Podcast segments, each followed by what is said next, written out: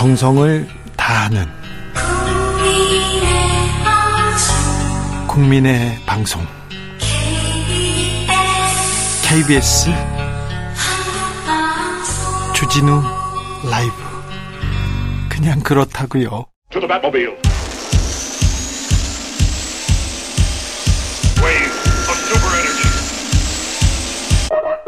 주기자의 1분 제가 김재동 씨하고 애국소년단이라고 이렇게 조직해가지고 활동한 적이 있었습니다. 음, 북한의 어? 인권 사항에 대해서 막 북한의 독재에 대해서 비판하고 막 공산당 싫다고 하고 네. 빨갱이도 아니라고 막 외치고 노래도 부르고 그런 적이 있었어요. 일본 와세다 대학에 특강을 갔습니다. 김재동 씨랑 김재동 씨는 역사 문화 얘기를 했고요. 저는 국정농단 얘기를 했습니다. 그런데요. 고발당했습니다. 내란 선동죄로. 아무 말도 안 한 김재동 씨도 당했어요. 저는 종로경찰서에 끌려갔습니다. 내란 선동한 이유를 묻더라고요. 그래가지고 어이없었습니다. 북한의 사주를 받았는지를 묻더군요. 말문이 막혔습니다. 그래서 자리를 박차고 일어섰어요. 그랬더니 경찰이 긴급 체포하겠다고 막 이렇게 윽박지르더라고요. 그래서 제가 그래라 이렇게 말하고는요 문을 박차고 나왔습니다. 그런데요. 저를 내란 선동죄로 수사하겠다고 한 것은 종로 종로서뿐이 아니었습니다. 서울뿐만 아니라 인천, 대구 경찰에서도 서해 출두하라고 전화 계속 오는 거예요. 그래서 저, 저는요 싫어요 이렇게 대답했습니다. 어떻게 됐냐고요? 경찰은 저를 기소하지 못했습니다. 사실 조사할 건도 아니었거든요. 윤석열 정부 들어서 경찰서에서 출두하라는 전화 자주 받습니다. 많이 옵니다. 왜 제 얼굴을 그렇게 보고 싶어 하는지 모르겠는데요. 2017년 국정농단 사건 때 다 드러난 일이에요. 1분만 인터넷을 검색해 보면 밝혀진 내용인데 경찰은 계속해서 부릅니다, 저를. 윤석열 정부에서 경찰이요. 어우, 매우 사납게 따져 묻습니다. 무죄인 사건을 무죄 받는 일 매우 복잡하고 피곤합니다. 경찰의 물리력 행사 그러니까 권총을 쓰거나 스턴건, 테이저건, 경찰봉, 방패 등의 물리력을 사용한 경우입니다. 물리력 행사가 어, 윤석열 정부 들어서 크게 늘었습니다. 윤희근 청장 취임 후에 어, 크게 늘었는데요. 문재인 정부 민감용 청장 때보다 77% 증가했다고 합니다. 경찰청은 범죄 건수가 증가해서 그래요 얘기했는데 그럼 치안 잘못한 거 아닙니까? 치안이 불안하다는 거 이거 더 큰 문제입니다. 경찰이 조사한 조직폭력배 유튜버들이 올린 유해 동영상, 유해 영상물이 총 5,546개로 파악됐습니다. 제가 또 살펴봤는데요. 일부는 범죄를 저질렀거나 이 그리고 고백했어요. 자기가 어떻게 잘못했다고 범행을 고백한 영상도 있었어요. 부직이습니다. 그런데 경찰이 수사에 착수하거나 입건한 사례는 단 한 건도 없습니다. 주 기자의 1분이었습니다. Boys like girls, the grapes escape.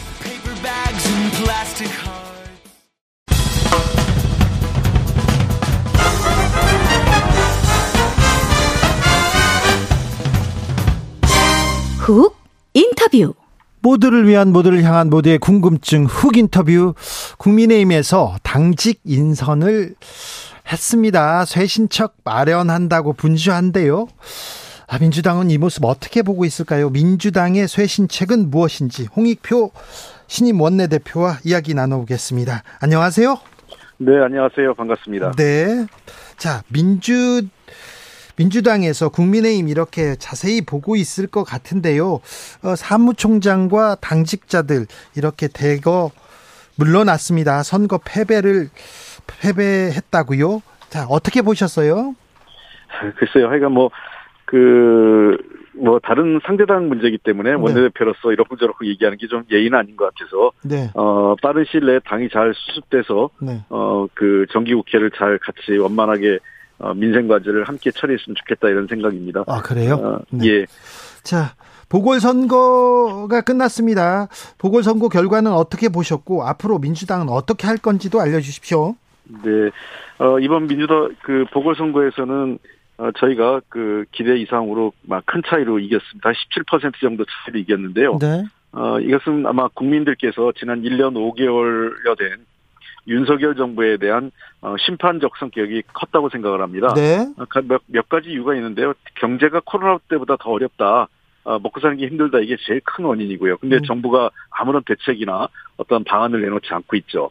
그리고 두 번째는 그 윤석열 대통령의 태도의 문제도 있다고 생각을 합니다. 정부가 음. 굉장히 오만하다, 독선적이다 이런 인식을 주고 있고 또 하나는 어 이를 그 저 정부가 그 처리하는 과정에서 어 특히 그 갈라치기 즉 사회적 갈등의 원 그 제공을 원 그 갈등의 원인 제공을 대통령과 정부 여당 측에서 하고 있는 거 아니냐 네. 그, 그 분열 프레임을 해서 그래서 이런 것들이 모아져서 심판을 했다 생각을 합니다. 다만 네. 어그 그로 인하다 보니까 민주당이 고스란히 이 선거를 우리의 힘으로 이긴 건 아니었기 때문에 네. 어 저희는 민주당에게 국민들께서 어, 한번 일할 수 있는 기회를 주신 거다 이렇게 생각을 합니다. 네. 자, 국민의 힘이 어, 당을 또 추스리고 또 민생 경쟁으로 그리고 또 정치의 장으로 와야 되는데 지금 것은 어 저기 야당과 대화하지 않겠다 이런 태도도 좀 있었어요. 예. 근데 지금 근데 국민의힘이 아 민심을 민심의 매서움 민심한테 민심의 매서움을 알고 이제 바꾸겠다. 바꾸지 않을 수도 있잖아요. 그러면 어떻게 하시겠습니까? 그 제가 일관되게 예, 그 원내대표 되고 얘기한 게 있습니다. 예. 어 대화 협치로 나갈 건지. 네. 어 대결과 독선으로 갈 건지 네. 그거는 윤석열 대통령과 여당이 결정할 거라고 그랬습니다. 네. 저는 그 어느 쪽이든 저희는 그에 대응할 준비가 돼 있다 이렇게 말씀드렸습니다. 네. 그래서 지금까지 윤석열 대통령의 전 국정 운영 방식은 네. 어, 대화와 협치보다는 대결과 독선이었죠. 예. 그래서 이번 재보궐선거 결과를 통해서 국민들의 심판받았다고 생각하고 본인들도 국정 운영 규제를 바꾸겠다는 말씀을 조심스럽게 하고 계시지 않습니까? 네. 그렇다면 어, 그러한 것들에 대한 상징적인 조치들이 필요하고 어, 대화와 그 협치를 하기 위한 실질적인 그 대화 제의가 필요하다고 생각을 합니다. 상징적인 조치는 뭡니까? 어, 우선 제가 일관되게 주장해온 게 있습니다. 어, 다수, 다수당이 국회에서 예. 총리 회의만을 제출했습니다. 예. 그렇다면 어떠한 식으로든지 다수당의 의견을 수용할 필요가 있다고 생각을 합니다. 음? 그, 저 총리를 바꾸며, 바꾸면서 네. 어, 내각을 전면적으로 쇄신해야 될 필요가 있다 이렇게 보고 있고요. 예. 그 다음에 두 번째는 대통령이 어쨌든 큰 틀에서 국정인정 국정인정 규제를 바꾸겠다. 지금의 방식에서 어 그 불편함을 드려 죄송하다. 이런 어 사과와 입장 표명이 좀 있, 어야 된다고 생각을 하고요. 네. 그다음에 어 마지막으로는 어, 어떠한 형태든 야당 대, 지도부와 대화하겠다는 의지가 필요하, 필요합니다. 지금 네. 현재 보면, 어, 이재명 대표가, 어, 야당, 그, 물론, 그 윤석열 대통령 입장에서는 기소돼 있다라고 얘기하면서 마치 범죄자 취급을 하고 있는데 네. 어 우리가 그 법원 판결이 내기 내리기 전까지는 당연히 무죄 추정의 원칙이 적용되는 거고요. 예. 현실적으로 제1야당의 대표라면 네. 어 어떠한 형태든 대화 파트너로 인정하고 대화하려고 하는 노력이 필요하다고 생각합니다. 네. 그런 대화를 어떻게 물꼬를 틀 건지 그런 방안에 고민하고 어 제안이 있었으면 좋겠습니다. 네. 야당 대표와 또 마주 앉아서 얘기를 할까요? 정치에 대해서 계속 어, 정치의 물꼬를 틀 수 있을까? 음, 좀 그러니까 걱정하는 본인이, 사람들이 많습니다. 예, 그러니까 본인이 검사가 아니라 이제는 정치하는 대통령이라는 걸좀 어, 생각해 주셨으면 좋겠어요. 네. 예, 과거 검찰이라면 당연히 피의자하고 굳이 뭐 사적으로 만는 그 사적은 아니죠. 그러니까 네. 뭐 만날 이유가 없다. 그것도 맞는 얘기죠. 그러나 네. 지금은 그 본인이 그 검사가 아니라 대통령이시지 않습니까? 예. 그리고 어, 상대방은 제1야당의 국정 운영 파트너고요. 예, 예. 그렇다면 야당을 존중하고 야당 지도부를 어, 지도부와 협치하겠다는 의지를 구체적으로 보여야 된다 생각을 합니다. 알겠습니다. 음, 이재명 대표는 또 다른 혐의로 어, 기소됐습니다. 어찌 보셨습니까? 아, 뭐 기소야 검찰의 권한이니까 제가 네. 뭐라고 말씀드리지 않겠습니다만 네. 저는 제 의견보다는 홍준표 대구시장이 그런 얘기를 한 적이 있었어요. 네. 그 검찰이 지금 무능한 건지 네. 옛날에 자기들 같은 방식으로 이렇게 수사나 기소하지 않았다 이런 얘기를 한 적이 있었습니다. 네. 야당의 대표 그다음에 대선 후보였다면 어, 최소한 2, 3개월 내에 수사를 종료하고 일괄해서 그 기소하든지 아니면 뭐 불기 불기소하든지 결정을 해야 되는 거거든요. 네. 근데 지금 수사한 지가 거의 2년여를 끌고 있습니다. 박근혜 대통령, 현직 대통령에 대한 탄핵과 관련된 기소 당시에도요, 4개월 걸렸습니다, 수사가. 네. 그렇다면 지금의 검찰의 수사가 정상적이냐? 저는 정상적이지 않다고 생각하는 겁니다. 네. 실제로 검찰이 그 이재명 대표에 대한 혐의가 있냐 없냐를 논의, 논의하 더라도 이러한 비정상적인 수사 방식, 실제로 내년 4월에 총선을 겨냥해서 수사 일정을 짜맞추겠다라는 의혹을 지울 수가 없어요. 네. 그러니까 이미 그 홍준표 시장이 얘기했던 과거에 검찰이 주요 정치인에 대한 수사였다, 수사하고 기소했다면 이미 작년 이맘때 1년 전쯤에 그 기소 여부를 다 결론 짓고 어, 포괄적으로 일괄해서 기소하는 게 맞았다는 거죠. 기소하더라고요. 네. 네. 그러니까 저는 지금의 이런 검찰의 행태는 매우 비정상적이라고 생각합니다. 네. 아무튼 그 이 대표는 계속해서 일주일에 두세 차례 이렇게 재판에 나가야 되는 그런 상황입니다. 예. 어, 이런 부분도 민주당이 극복해야 될 과제이기도 한데요. 네. 네.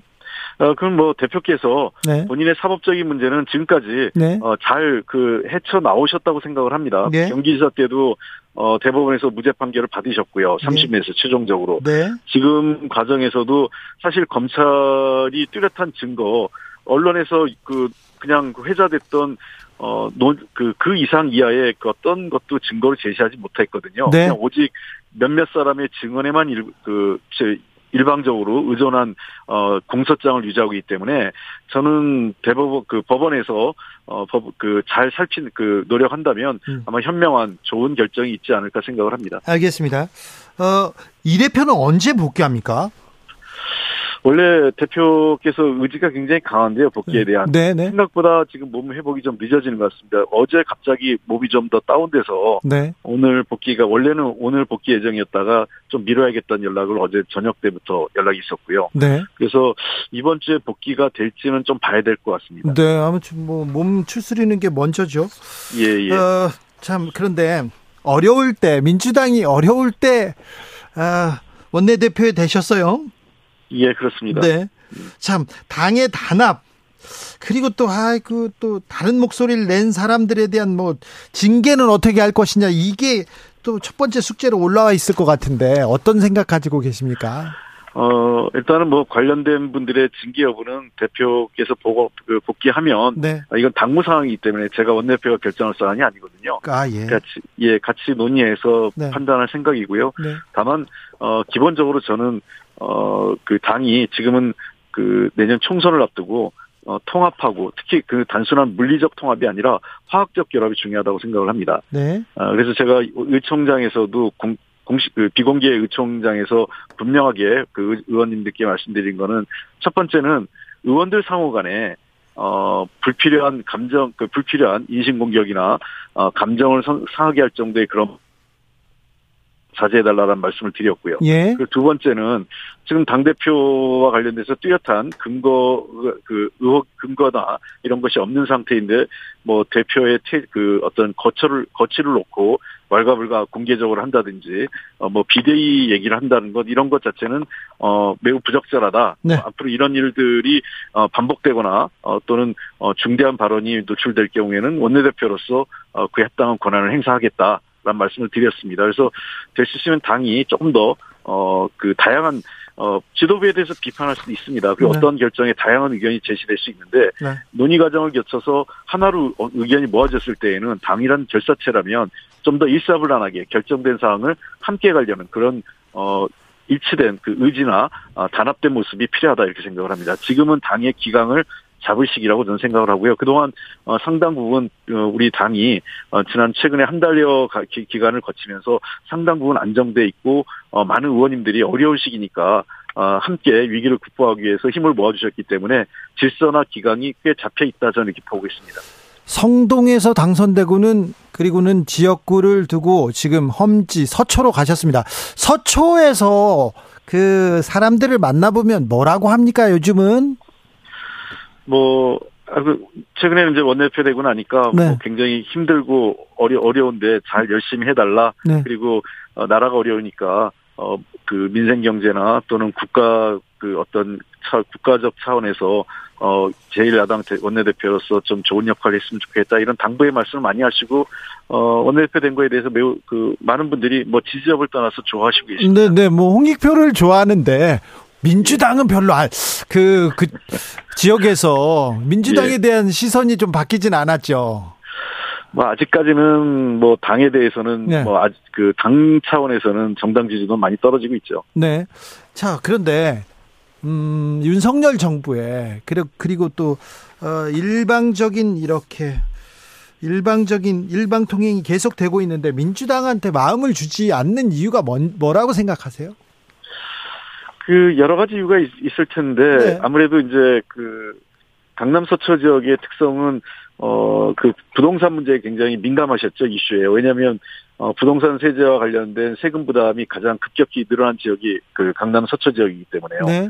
그래서 그러한 부동산 정책의 오락가락한 부동산 정책이나 어 저희들이 제대로 그 좀그 그 체계적인 부동산 시장에 대한 대응을 하지 못한 거에 대한 아직까지도 그 불편함이 좀 있으신 것 같고요. 네. 첫 번째는.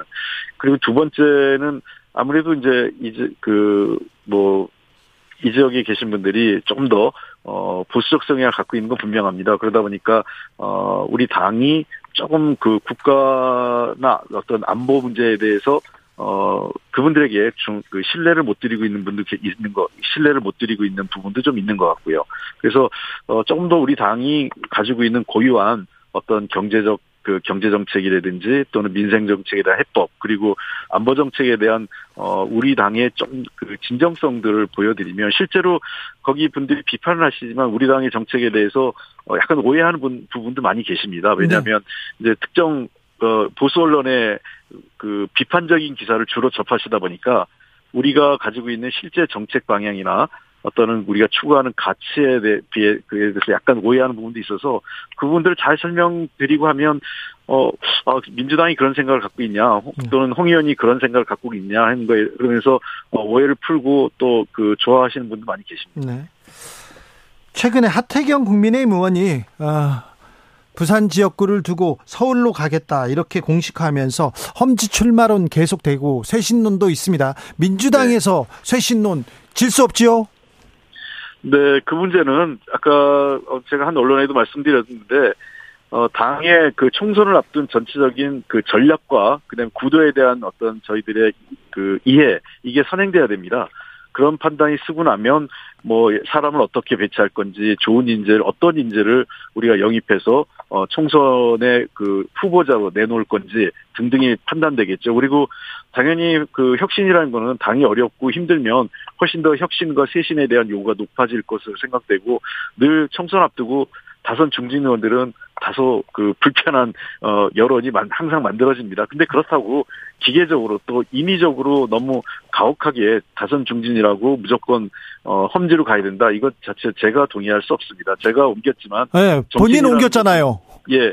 정치인은 그 누가 가라 말라 또 그 인위적으로 그 제도적으로 강제적으로 하는 게 아니라 본인이 결 선택하고 본인이 그에 대한 정책 결정을 어, 내리고 그 책임을 지는 게 정치이라고 생각합니다. 그렇습니까?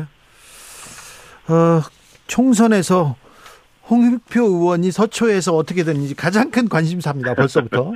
예. 네. 많은 분들이 저 그거에 대해서 궁금해 하십니다. 저 저도 개인적으로 저 제가 어, 내년 4월 이후에 네. 어떤 위치에 돼 있을까 저도 굉장히 궁금합니다. 항상 궁금해요. 홍익표 의원은 뭐 하고 있을까 항상 궁금합니다. 자, 그런데 저 의대 정원을 늘리겠다 이런 얘기가 나왔는데 이 부분에 대해서는 어떻게 생각하십니까? 어 저는 기본적으로 찬성합니다. 네. 어 저희 때 워낙 그 그 저 의료계 반발이 컸죠. 쪽에서 반발이 커서 네. 예, 관철되지 못했는데요. 네. 어 저는 뭐 그때 그 사실은 저 보수 정당 지금 국민의힘이 도와주지 않았거든요. 네. 그분에 대해서 외면하고 도리어 그 의사업계에 힘을 실어주는 그 모양새를 취하면서 네네. 네. 훨씬 더 국민 사회적 저항이 커졌는데 네. 어 저는 뭐 보수 정당 국민의힘에서 이 문제 그 윤석열 대통령과 국민의힘이 이 의제를 던졌고 네. 우리 당은 반대할 이유가 없습니다. 네. 다만 어 우리 당이 그그 그 당시 제시했던 몇 가지 보완 사항이 있어요. 네. 지역 간 형평성 문제 등등 그리고 어 분야별 그 의료 의사의 문제 등등 여러 문제가 있기 때문에 네. 이 문제는 어 보다 발전적인 방안에 대해서 우리 당은 어 그 정부 여당에게 제안을 할 거고 어 제1야당이 우리 우리와 그 정부가 협의 정책적인 협의를 했으면 좋겠습니다. 네. 자, 어, 여당에서 윤석열 정부에서 좋은 정책이 나오면 민주당은 적극 돕습니까? 아, 그러면 열려 있습니다. 저는 아까 제가 말씀드렸지 않습니까? 대화와 어, 협치를 할 건지, 네. 어, 독선과 그 오만 그 저 오만으로 갈 건지 네. 그거에 대해서는 어, 윤석열 대통령과 정부 여당이 판단할 것이고 그 네. 우리는 그 어느 것이든 대응하겠다고 말씀드렸지 않습니까? 알겠습니다. 아, 민생 챙겨주세요. 경제 좀 경제 좀 어떻게 챙겨주세요. 그런 사람들이 많습니다. 민주당이 예. 더 잘해야 됩니다. 네, 그렇게 하겠습니다. 네, 여기까지 들까, 들을까요? 예, 고맙습니다. 홍익표 더불어민주당 원내대표였습니다.